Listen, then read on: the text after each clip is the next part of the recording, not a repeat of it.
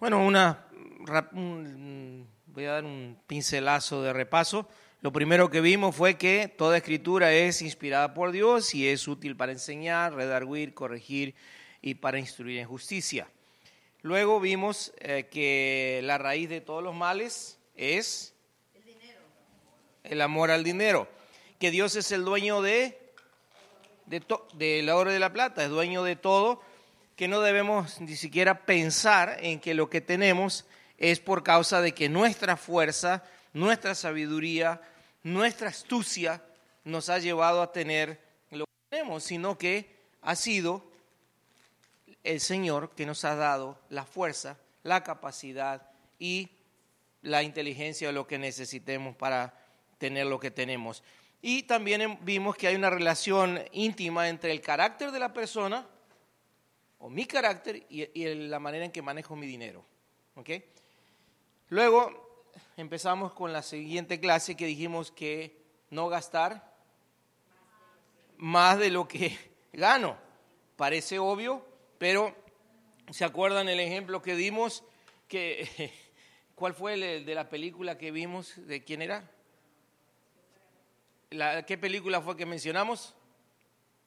No puedo creer, era el punto alto de, de la ilustración. De la India, gracias, por eso te traes de la India María, cuando mandó al cabo Melquiades a tirar el pozo que había enfrente a la, a la presidencia, tirarlo en el barranco. Y le dijo, pues ¿cómo lo tiro? Pues ¿cómo lo tira? ¿Se acuerdan cómo lo tiraba? Ok, así un hoyo adelante y tapaba el de atrás y luego otro hoyo iba tapando hasta llegar al barranco. Ok, bueno, ese principio hoy en día es usado en la economía. Sacamos de un lado, tapamos aquel hoyo, sacamos de acá y esa eh, eh, no es con tierra, pero es con tarjetas de crédito, es con créditos, es con dinero prestado, este, que vamos tapando el hoyo hasta que llegamos al barranco y nos caemos con el pozo y todo el barranco. Bueno, pero dijimos que no debemos afanarnos por las cosas, dijimos que debemos buscar primero el reino de Dios y su justicia y todas nuestras necesidades van a ser suplidas. No que dejemos de trabajar, sino que el Señor va a suplir nuestras necesidades, nos va a dar la fuerza, nos va a dar la sabiduría, nos va a dar la dirección, pero que el problema no está ahí. El problema está en afanarse, en querer tener aquello más allá de lo que necesitamos. Eso es lo que nos hace hacer los pozos que vamos tapando después con, la, con las tarjetas de crédito y con los créditos. Dijimos que habían dos clases de deudas. ¿Se acuerdan? No se acuerdan. Buenas y malas. Son deudas, pero hay deudas buenas y hay deudas malas. ¿Cuáles eran las deudas malas? Cosas que nomás quitan de nuestra vida, ¿ok? Son las cosas que compramos inmediatamente pierden valor. Una televisión más grande, eh, algo para divertirnos como una tableta o una computadora, pero están las deudas buenas, que son las que agregan a nuestra vida, ¿ok? Son las aquellas como si compré una computadora, pero para el trabajo, por ejemplo. Y gastamos en una casa, gana valor. Gastamos en herramientas, gastamos en capacitación. Son deudas en el colegio, son deudas que nos van a recompensar y vamos a poder con aquello aumentar. este, hoy vamos a hablar donde entra un poquito la deuda esa también, la deuda buena. Así que, ¿qué hacer cuando gasto más de lo que gano? Cuando mis finanzas están descontroladas. Yo les conté nuestra historia de descontrol. Y primero hay que, ¿qué? Hay que determinar en qué se gasta cada centavo o cada dólar. Primero necesitamos determinar de nuestro descontrol a dónde estamos gastando. Si estamos comiendo mucho afuera, estamos comprando cosas que no necesitamos, estamos eh, divirtiéndonos mucho, estamos viajando demasiado, estamos, ¿qué hacemos? Estamos gastando más dinero del que entra.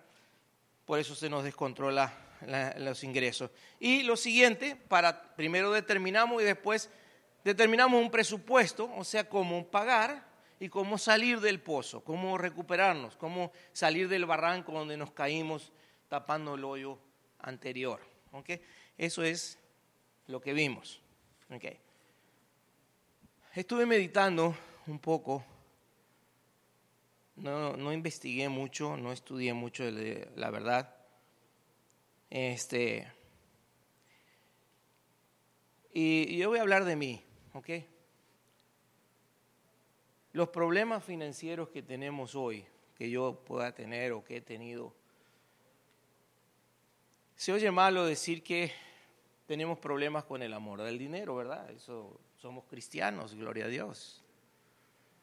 Pero déjenme preguntarles, pensamos, ¿por qué es que a veces discutimos en casa por el uso del dinero? ¿Por qué a veces discutimos que no, que mí, que no me diste, que aquello, que compra esto, que compra el otro? ¿Por qué? ¿Ah? ¿No alcanza? Ok. Pero a veces discutimos porque este es, no, yo ya te di, me quedó esto nada más para mí. O yo quiero comprar esta otra cosa.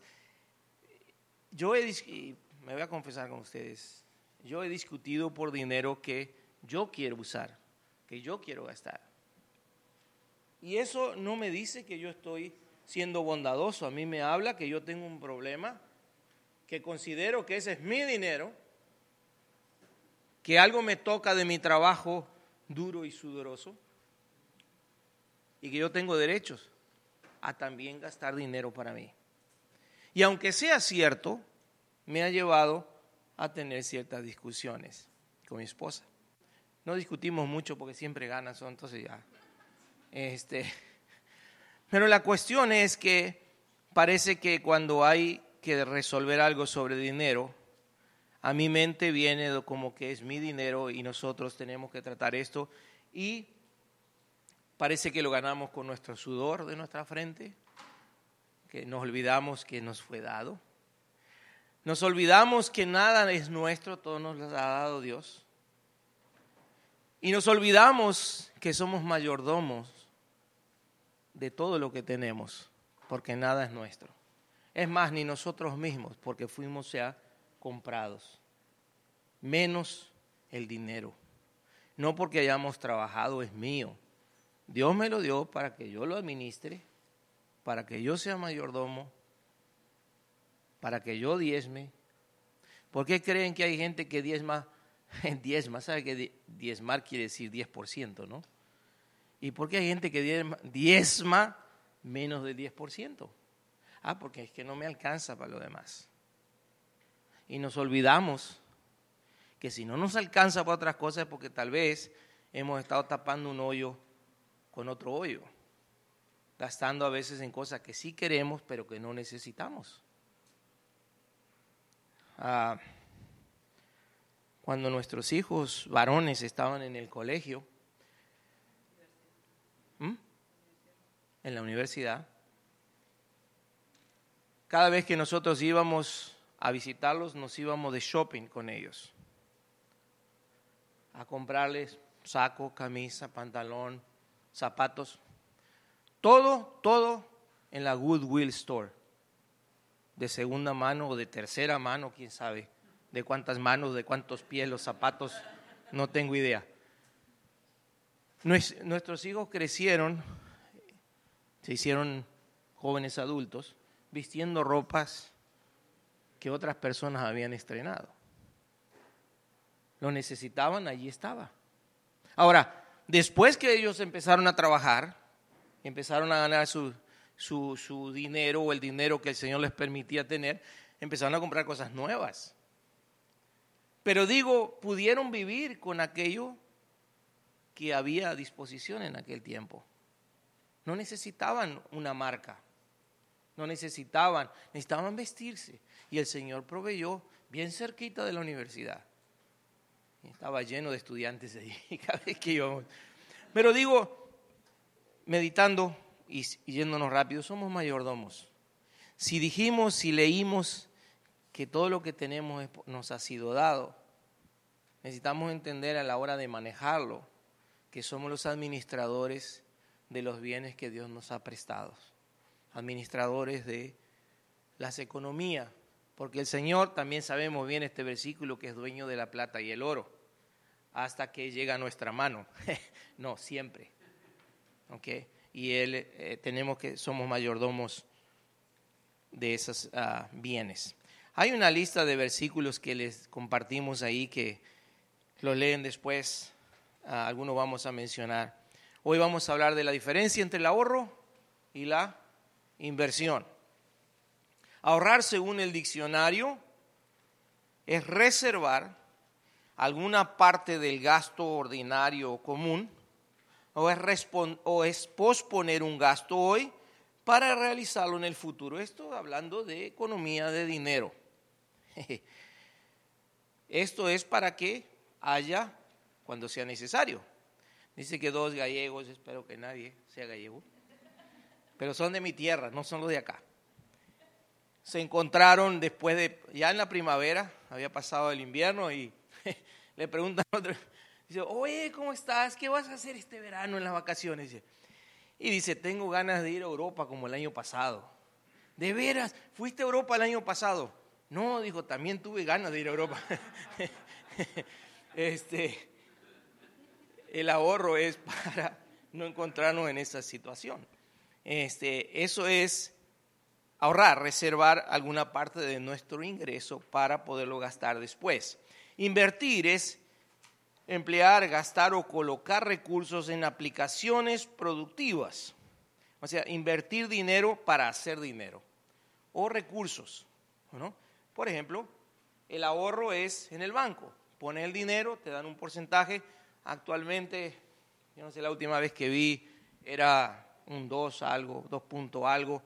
Si fuera el 6% y ahorra 100 dólares, al 6% anual, después de un año tiene 6 dólares, 106 dólares. No es mucho. La inflación, el poder adquisitivo eh, crece más rápido que, o sea, que, lo, que los intereses, que lo que te dan los intereses.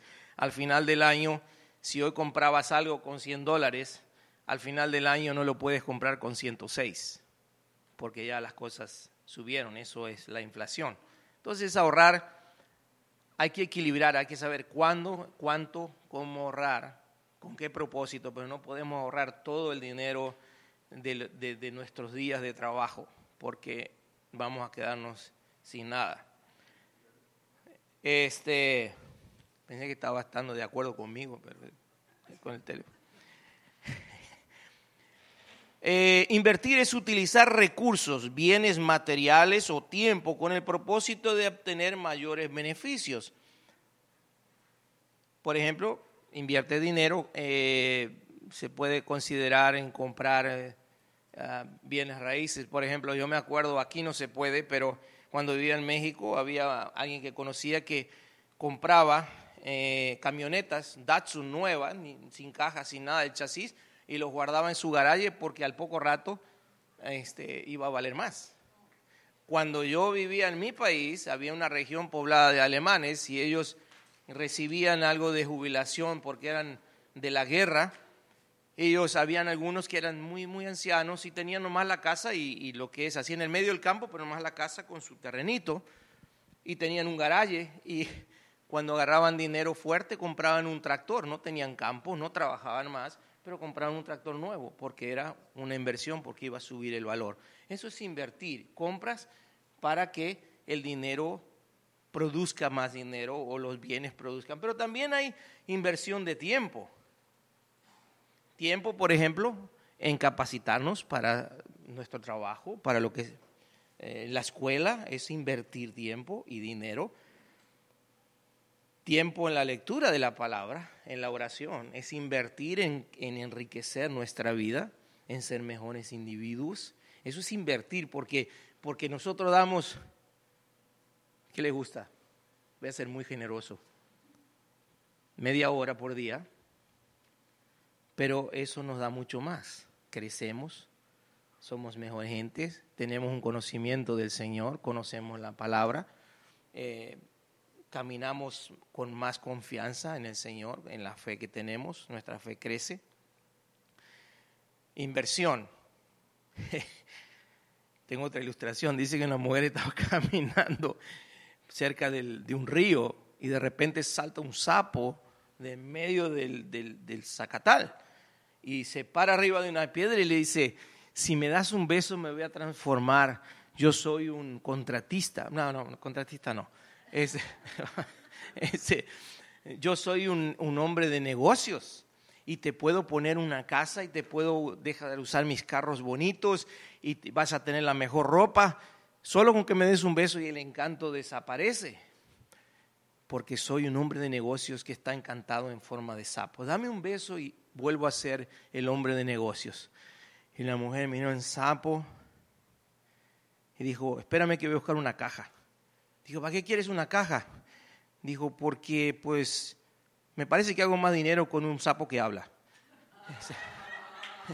Este, este, eso es negociar, eso es ser este, inteligente. Hacía más negocio teniendo un sapo que habla que con un, casándose con un hombre de negocios. Pero el, el ahorro tiene más disponibilidad.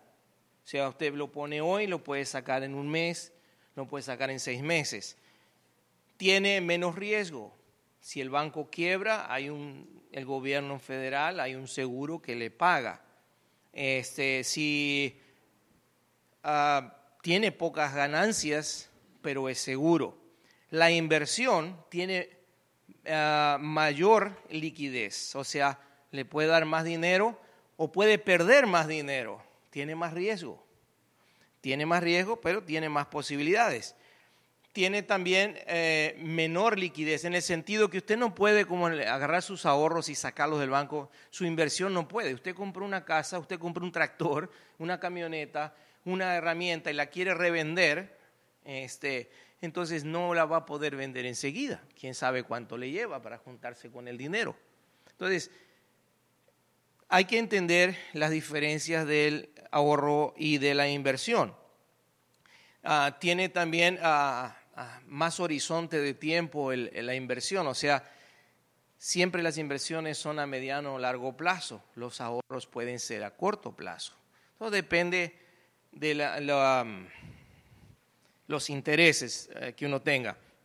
Se aconseja que se ahorre, y esto es lo que me daba mucho coraje a mí cuando, ah, cuando empecé a leer sobre finanzas hace años.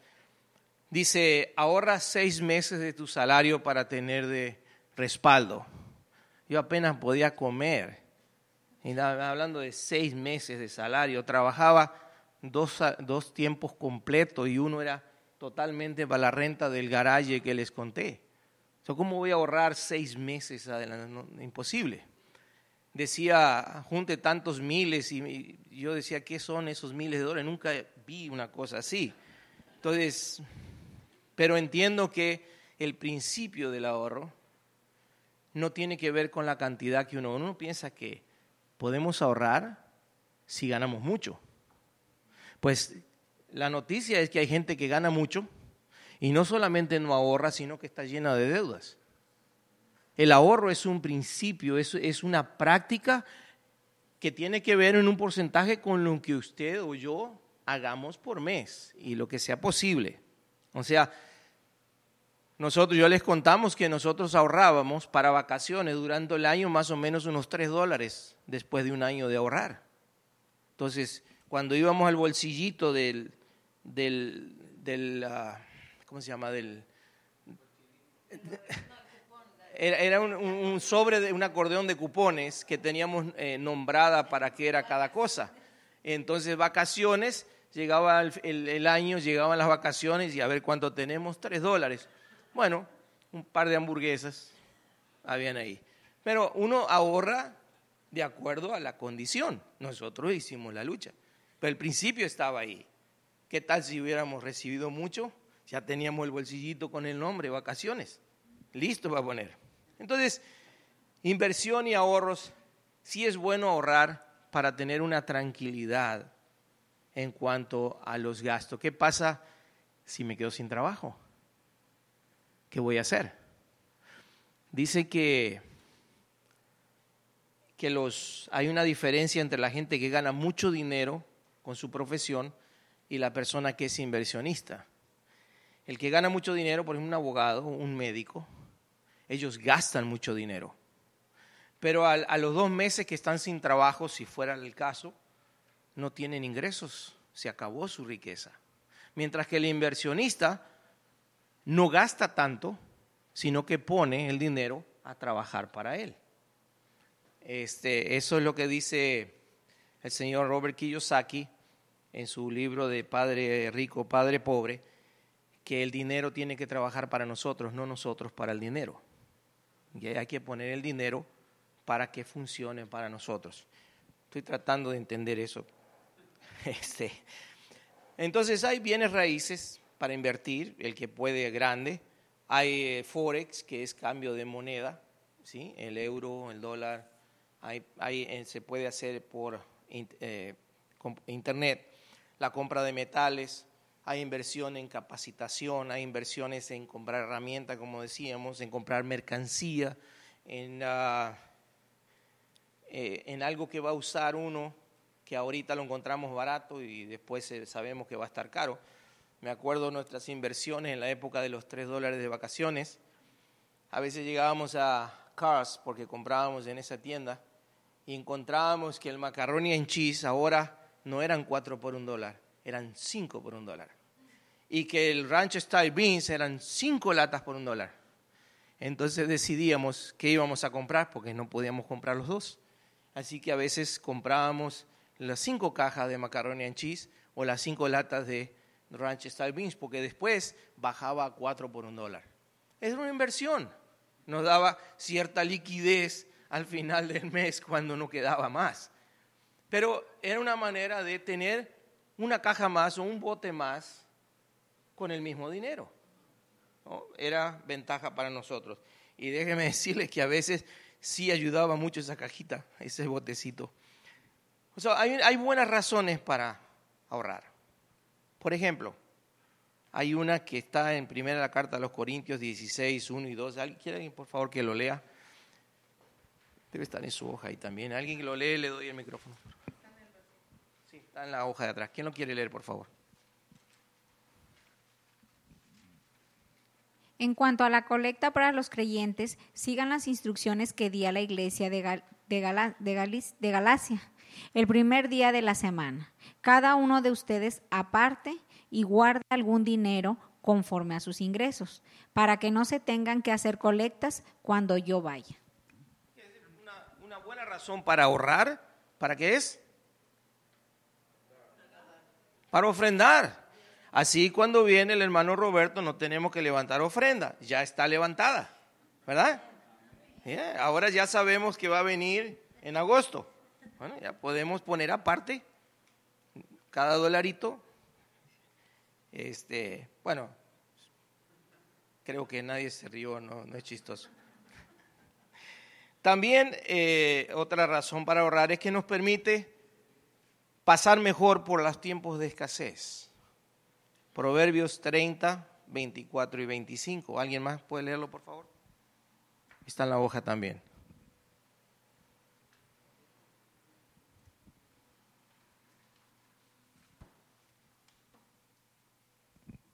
Cuatro cosas hay pequeñas en el mundo, pero que son más, pero que son más sabias que los sabios. Las hormigas, animalitos de escasez, de escasas fuerzas, pero que almacenan su comida en el verano. Gracias, Gustavo. ¿Quién dice que son? Hormigas. ¿Qué hacen las hormigas?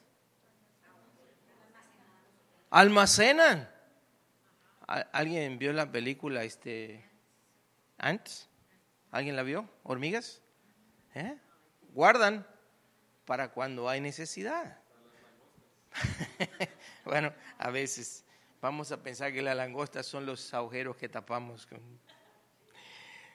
pero para tiempos de escasez, guardamos para tiempos de escasez. No siempre vamos a tener abundancia. Dice también cuando se presentan situaciones inesperadas. Hay otro versículo ahí, pero vamos a seguir. También me permite invertir sin endeudarme. Si yo junto dinero, entonces puedo invertir sin hacer una deuda. Si yo necesito quiero ganar un poco de dinero, entonces o mejorar mis ingresos o mi capital, entonces puedo comprar sin tener que hacer una deuda.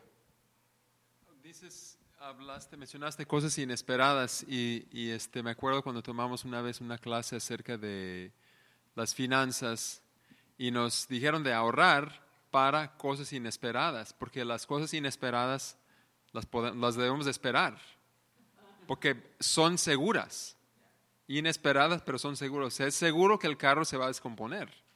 No hay carro que no se descomponga, pero nunca había pensado yo tener una, un ahorro para eso. Siempre era, ay, el carro se descompuso. Cuando yo debo, debo de saber que se va a descomponer, tarde que temprano se va a descomponer y debemos de tener algo ahorrado para eso inesperado, si se puede, ¿no?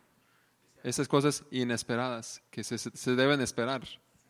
Especialmente si conocemos la condición del carro. Ya, ya sabemos, a veces que sí. Este,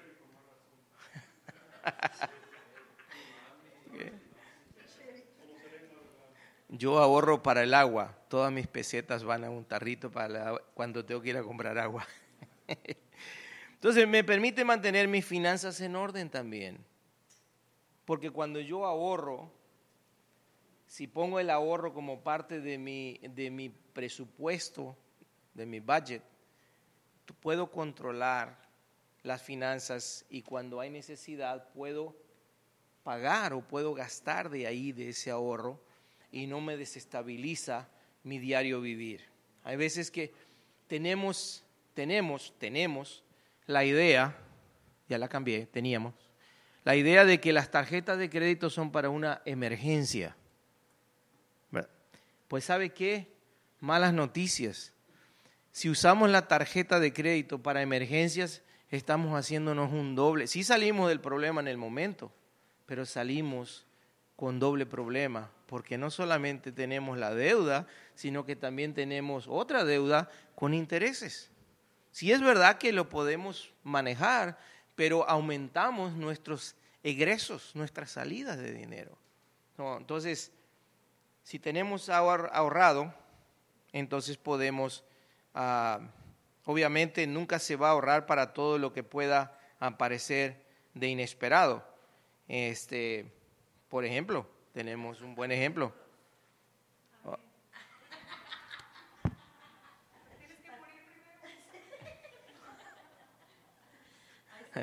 Los, este, los comerciales son, no son gratis aquí, ¿eh? Tenemos un buen ejemplo aquí. Este, yo no sé cuánto tenían preparado, pero nuestro hermano y amigo Oscar tuvo una emergencia grande y es muy difícil estar preparado eh, a no ser que tenga uno un seguro bueno, pero a veces ni los seguros cubren todo lo que necesitamos. Entonces, obviamente estamos hablando dentro de lo que está a nuestro alcance. Este, Hay una mala razón del ahorro para ahorrar, que no es buena, para ahorrar y para invertir. ¿Alguien puede leer Lucas 12, del 18 al 21? Está en las hojas. ¿Quién lo quiere leer?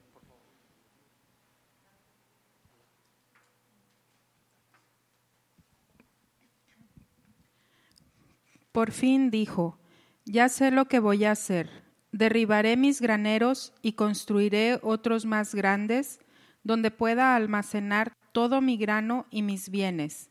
Y diré, Alma mía, ya tienes bastantes cosas buenas guardadas para muchos años. Descansa, come, bebe y goza de la vida.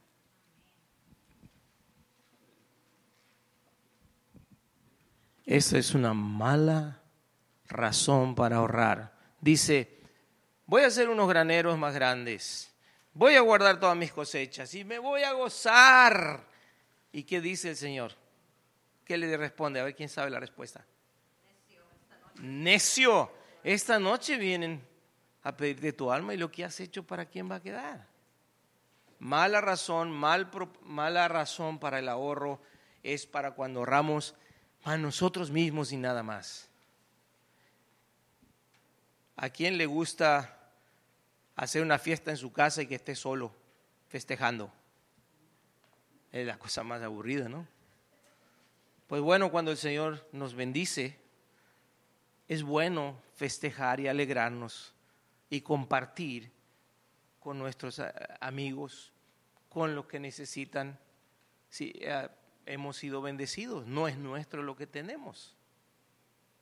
Entonces, somos mayordomos y hablábamos de que uno de los problemas grandes míos que descubrí que por los cuales he transitado son que aunque decimos que todo es del Señor, realmente en la práctica eso es cuando está allá, pero cuando viene a mi mano yo peleo porque es mío.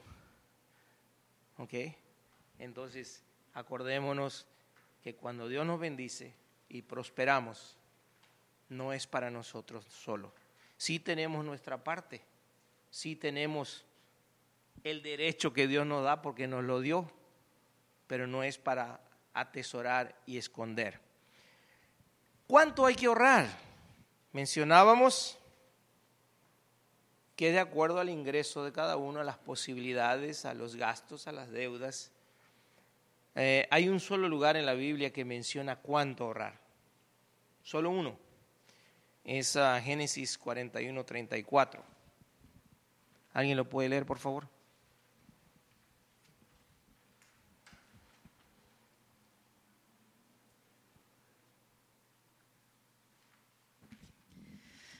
Además, el faraón debería nombrar inspectores en todo Egipto, dijo José al faraón, para que durante los siete años de abundancia recauden la quinta parte de la cosecha en todo el país. Dice mi versión más antigua, que es la santa, dice que habría que quintar, que, que quinte el faraón, que eh, ahorre la quinta parte en los siete años que venían. ¿Se acuerdan que José había interpretado un sueño y le había dicho que iban a venir siete años de vacas gordas, de abundancia, y siete años que vendrían después de vacas flacas, donde habría escasez de comida? Entonces José le dice, el faraón debe, en estos siete años que vienen de abundancia, ahorrar la quinta parte de todo Egipto el 20% de todo para los siete años de necesidad. Solamente ahí, lo demás, ah, lo demás lo dejamos a, cada uno a su condición y a su decisión.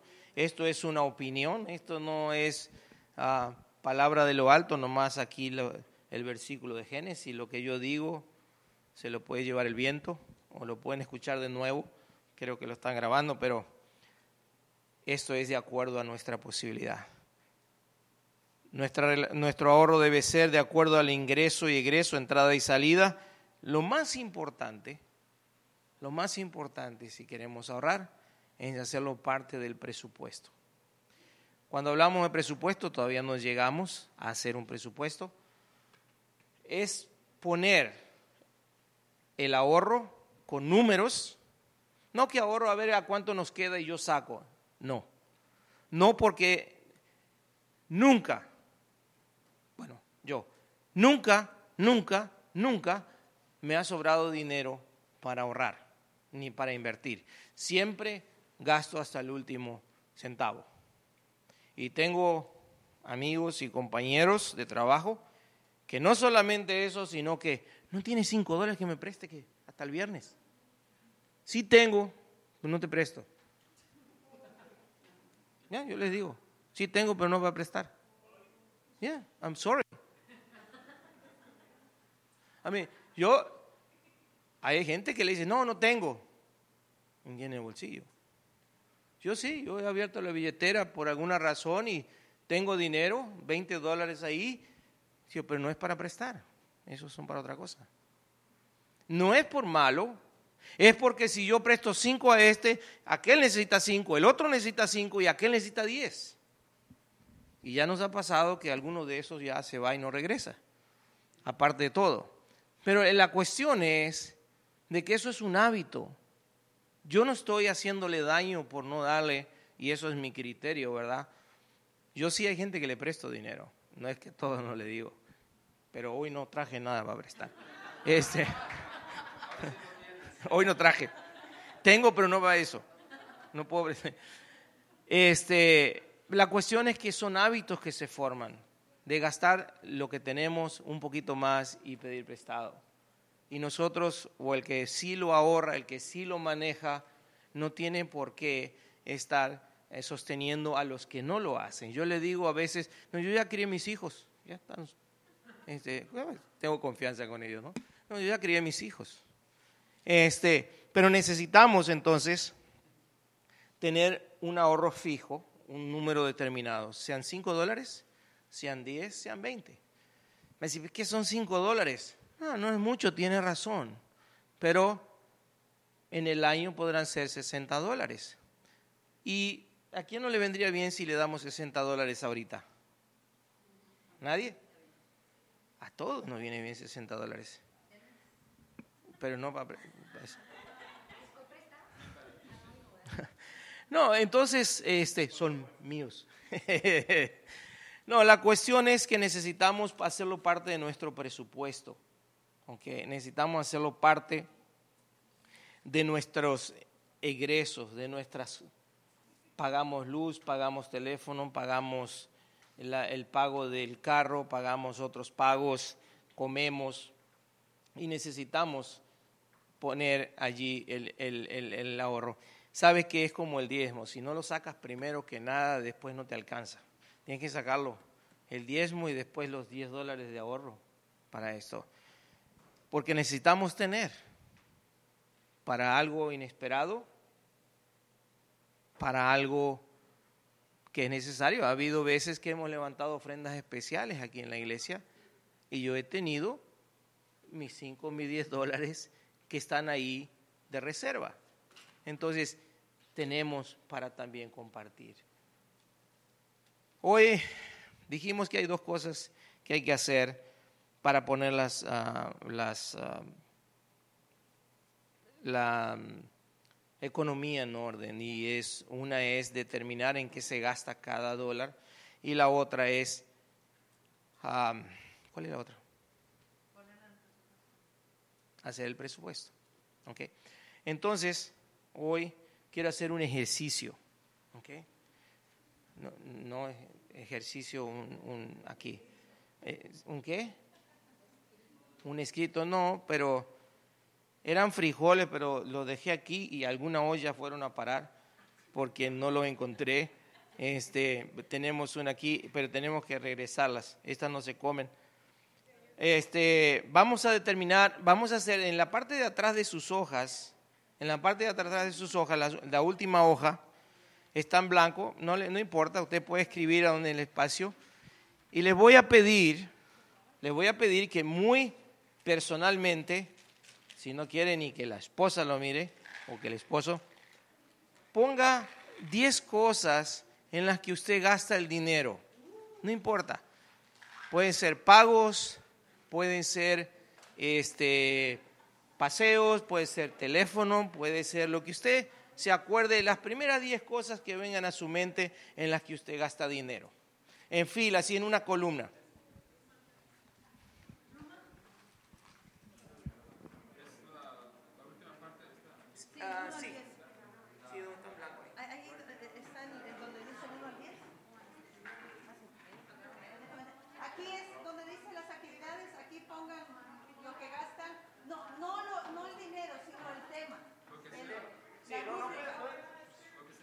No pongan cantidad, pongan lo que, las cosas en las que usted gasta. Puede ser paseos, comida, este, teléfono, puede ser este, shopping, ropa, zapatos. Bueno, yo pensé en eso, pero este, quise, quise que todo fuera muy humilde y este, nomás con 10 cosas porque es rápido, nomás 10 cosas. Sí, individualmente.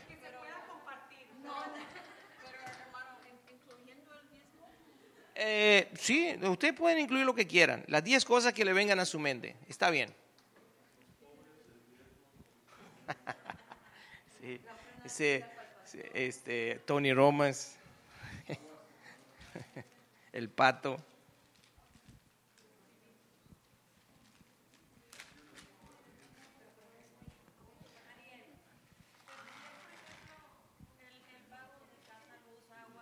Todo lo que ustedes quieran poner. Sí. Es, más, esas son muy, muy respetables, ¿no? Oye, eh, eh, es, esa de la casa y el carro son muy respetables. Este, pueden poner de las otras también. Diez. No quiero que nadie quede en evidencia. Solo diez, todos parejos.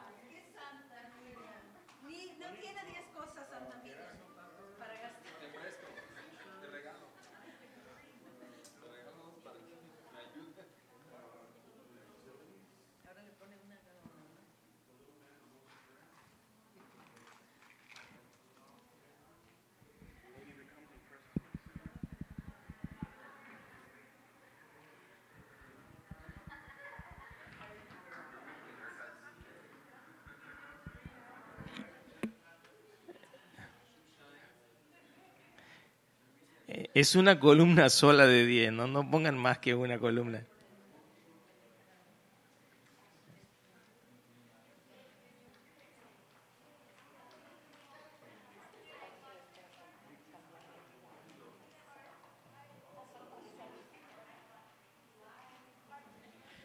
Ok, ahora los que ya tienen las 10 cosas, cada uno pone las, sus 10 cosas, no importa, no tienen que ser iguales en el matrimonio. Ahora, enfrente a cada una de las cosas, póngale una de esas cuentitas que le dieron. Por favor, una de esas bolitas, enfrente a cada uno de los asuntos que pusieron. Por ejemplo, si uno enfrente a cada uno, ¿le dieron granitos? Oh, sorry.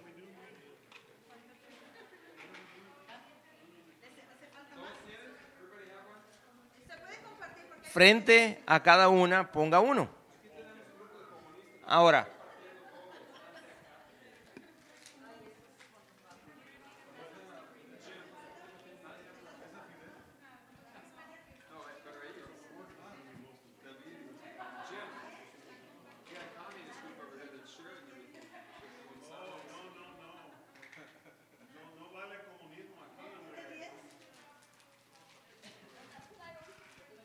Ok, son, ¿tienen, tienen eh, canicas ahí?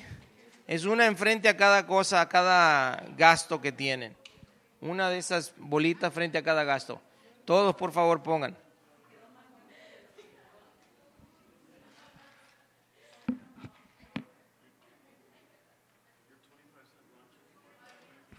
Acá faltaron. ¿Sí, Ley?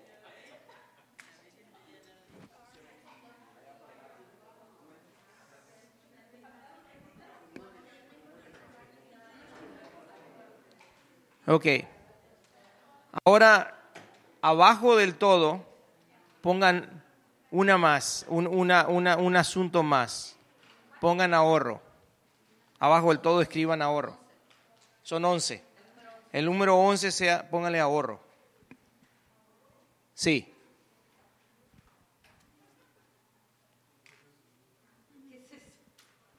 Ahora vamos a pensar, vamos a pensar que los gastos que usted puso son abarcan todo su salario, todo su ingreso. Vamos a decir que usted tiene ahí 300, 500, 800 dólares de pago en esas cosas, o mil o dos mil en esas cosas que usted anotó. ¿Ok? Entonces, vamos a pensar que usted gasta todo lo que entra en esas, en esas 10 cosas. Ahora vamos a escoger tres cosas en las cuales podríamos vivir sin ellas o, re- o reducir o reducir o reducir los gastos. Y saquen saquen la canica de enfrente esas tres cosas. Ahora, retiren la canica, piensen bien, piensen bien. Retiren las canicas frente a las tres cosas que usted puede reducir los gastos o anular los gastos.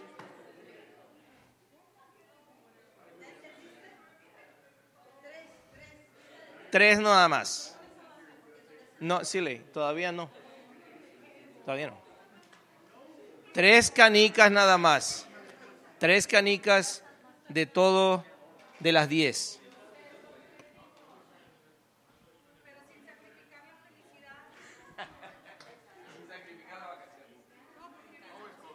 Ok. Tres cosas.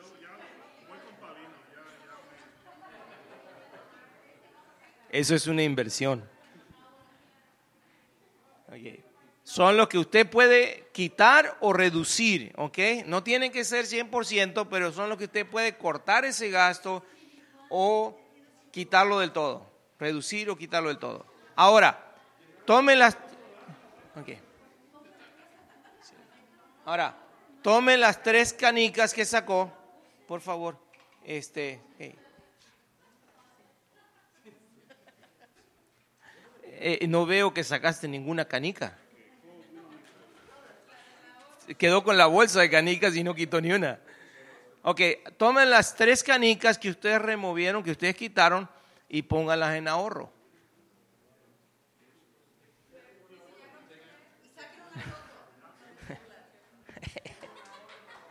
Okay. Ahora, tenemos tres canicas en ahorro. ¿okay? Ahorro incluye ahorro e inversión también, pero vamos a pensar primero en ahorro porque necesitamos ahorrar para invertir.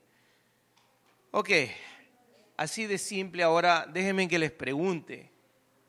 ¿Ustedes creen, y, quiero que alguien me, me responda voluntariamente, ¿ustedes creen que esos recortes que ustedes hicieron son posibles de hacer?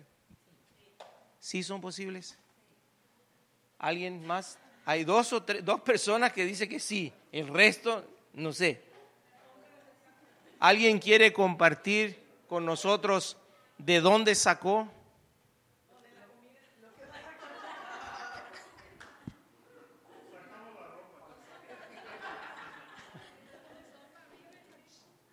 Ok. Sí. De salir a comer. De, de salir a comer. Salir a comer. Salir a comer es algo que se puede reducir o se puede quitar. Es muy divertido, pero podemos esperar nomás hasta que nos inviten, ¿verdad?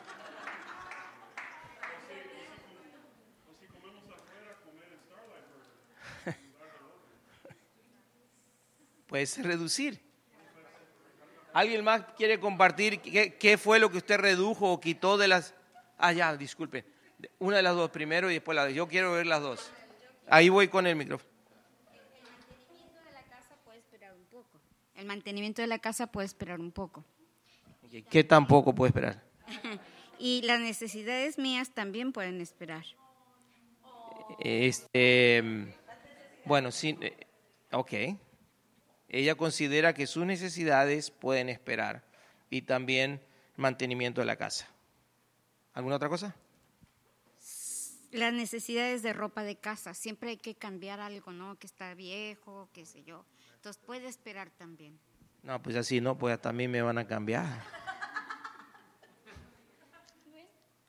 Bueno, yo puse cable, puedo vivir sin él. Eh, cenas, puedo vivir sin eso.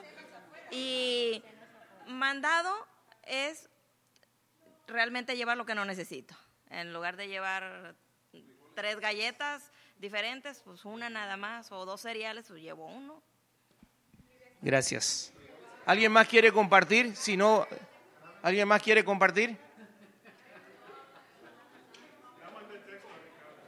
Ok.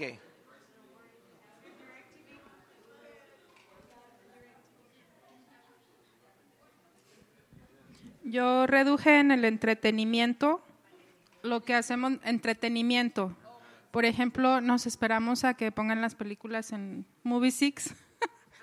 y, y, cuando nos damos un lujo, pues vamos los martes, que está más barato. No recuerdo habernos encontrado ahí, pero muy bien, gracias. El entretenimiento, las películas se puede esperar. ¿Sabe cuánto tarda una película de costar este 10 dólares, 7 dólares a costar 2, un dólar? Hasta 2 y algo, unos 50. ¿Sabe cuánto tarda una película en venir del cine a este cine? Ah, mes y medio, dos meses, a veces cinco semanas, depende. Ok, bueno, la, la, la cuestión aquí Agradezco su participación. Agradezco que compartieran con nosotros eh, para que todos escucháramos. Este, lo que quería era que visualizáramos algo que ya sabemos, algo que ya sabemos, que podemos gastar menos y ahorrar. Y cuando ahorramos, eh, en una época nuestras comidas afuera fueron un gasto que eh, era importante para nuestros ingresos.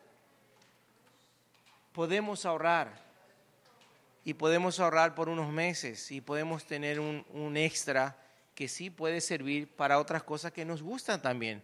No tienen que privarse de esto y también de aquello. Puedes juntar aquí, pero puedes hacer un paseo importante. Puedes ahorrar, por ejemplo, en las galletas, voy a tomar el ejemplo, por seis meses y luego te vas un fin de semana a la isla si te gusta, o a San Antonio. O puedes, no sé qué galletas tan caras, pero este, este, pero esa es la idea, esa es la idea, ¿ok? La idea es poder apartar. Hay gente que no tiene problema, hay otra gente que sí, porque viene el dinero y lo usamos. Pero cuando viene el tiempo de que queremos hacer algo o necesitamos algo o nos urge gastar en algo, tenemos que recurrir a las tarjetas o a los créditos de las financieras y ellos hacen dinero con nuestro esfuerzo. ¿ok? So, necesitamos considerar que somos mayordomos de las bendiciones de Dios. Lo que tenemos no es nuestro, ni nosotros mismos nos pertenecemos. El Señor nos compró y nos ha dado a disfrutar el cable, las galletas, el teléfono, lo que tenemos. Po- Podemos administrarlo mejor de repente. Próxima, en próximas veces vamos a estar siguiendo, así, eh, estaremos haciendo más partes del presupuesto. Ok, Yo sé que muchos de ustedes sí saben hacerlo, pero no saben cuánto me ha ayudado a mí estas clases. ok, Yo les agradezco que me hayan dado la oportunidad porque he tenido que aprender algunas cosas también. Entonces, sí, Y ahorita que mencionas en que cómo me ha ayudado la clase, creo que es, es bien importante que lo, que lo escribamos, que lo pongamos, que lo pongamos por escrito, porque es mucho más poderoso en tu mente si lo escribes y dices, si puedes ahorrar cinco dólares, ya es una ventaja, pero lo tienes que escribir y te tienes que hacer el compromiso. Y dicen que si no tomas acción de una idea que tuviste en 24 horas, es muy posible que no lo vayas a hacer. Entonces tienes que tomar acción sí, y, y ahorrarlo y ponerlo, aunque sean 3 dólares, aunque sean 5 dólares, pero en 24 horas, si no, no, no, lo vas a, no lo vas a hacer un hábito. Gracias por esto. En una, eh, vamos al final a juntar todos los pedazos del presupuesto, lo vamos a poner en papel, ¿ok? Y lo vamos a llevar con nosotros. Y usted le va a poner y sacar las cosas que usted eh, tiene en su presupuesto o le interesa tener. Pero sí es posible ahorrar, sí es posible tener algo extra para según la ocasión. Sí podemos. Entonces recordemos entonces una vez más que somos que de, las bendiciones del Señor, somos mayordomos. Que nosotros mismos, nada es nuestro ni nosotros mismos. ¿Sí, hermano? ¿Qué hacer por- con el caso del matrimonio?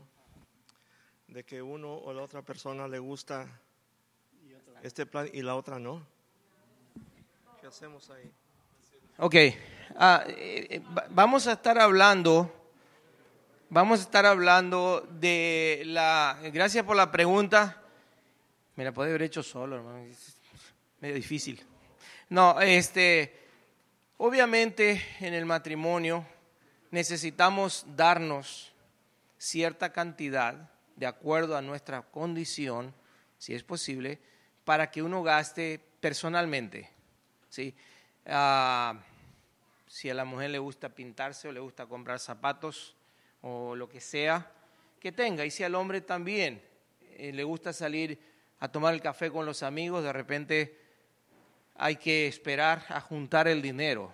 Eh, una época que yo iba a Reynosa al mercado, compraba caldo de pollo en bolsas grandes de, de 20 libras, las hacía en paquetitos chiquitos y las vendía en los restaurantes para poder tener dinero para mí, porque no tenía para gastar, yo quería tener. Entonces, hay veces que tenemos que hacer cosas así, pero hay prioridades, el, el presupuesto tiene que existir, tienen que haber prioridades, si no entramos en un caos. No hay manera de no entrar en caos si no hay un orden financiero. No podemos saber cuánto entra y sale si no hay un orden. Y eso cualquiera que no esté de acuerdo tiene que entender que eso es una necesidad si uno quiere navegar por aguas tranquilas. Si no, va a llegar un momento que van a sacar el piso de nuestros pies o el techo de nuestra cabeza. Entonces, basado en las prioridades de los gastos de la casa, hay que hacerlo. O sea, hay veces que yo sé que es difícil, yo conozco situaciones donde los dos trabajan y uno no quiere soltar. El dinero sí traigo, pero no suelto. Y no es suelto, sino es que no suelta lo que trae. Este, eso es un poco complicado. He sabido de otros que reparten las responsabilidades. La cuestión es que el matrimonio no es tu bolsillo y el mío. El matrimonio, vivimos en la misma casa, comemos la misma comida, gastamos la misma electricidad, no podemos este, estar totalmente con salarios divorciados, tienen que haber acuerdos de responsabilidades y privilegios. Es fácil decirlo, yo sé que no es fácil aplicarlo, pero cada caso es diferente, no hay una fórmula para funcionar así, pero tiene que haber un acuerdo, tiene que haber un equilibrio, si no va a haber un, caos completo financiero. ¿no? no sé si respondí su pregunta. Ok, terminamos. Ah, Carlos, ¿puedes orar para terminar?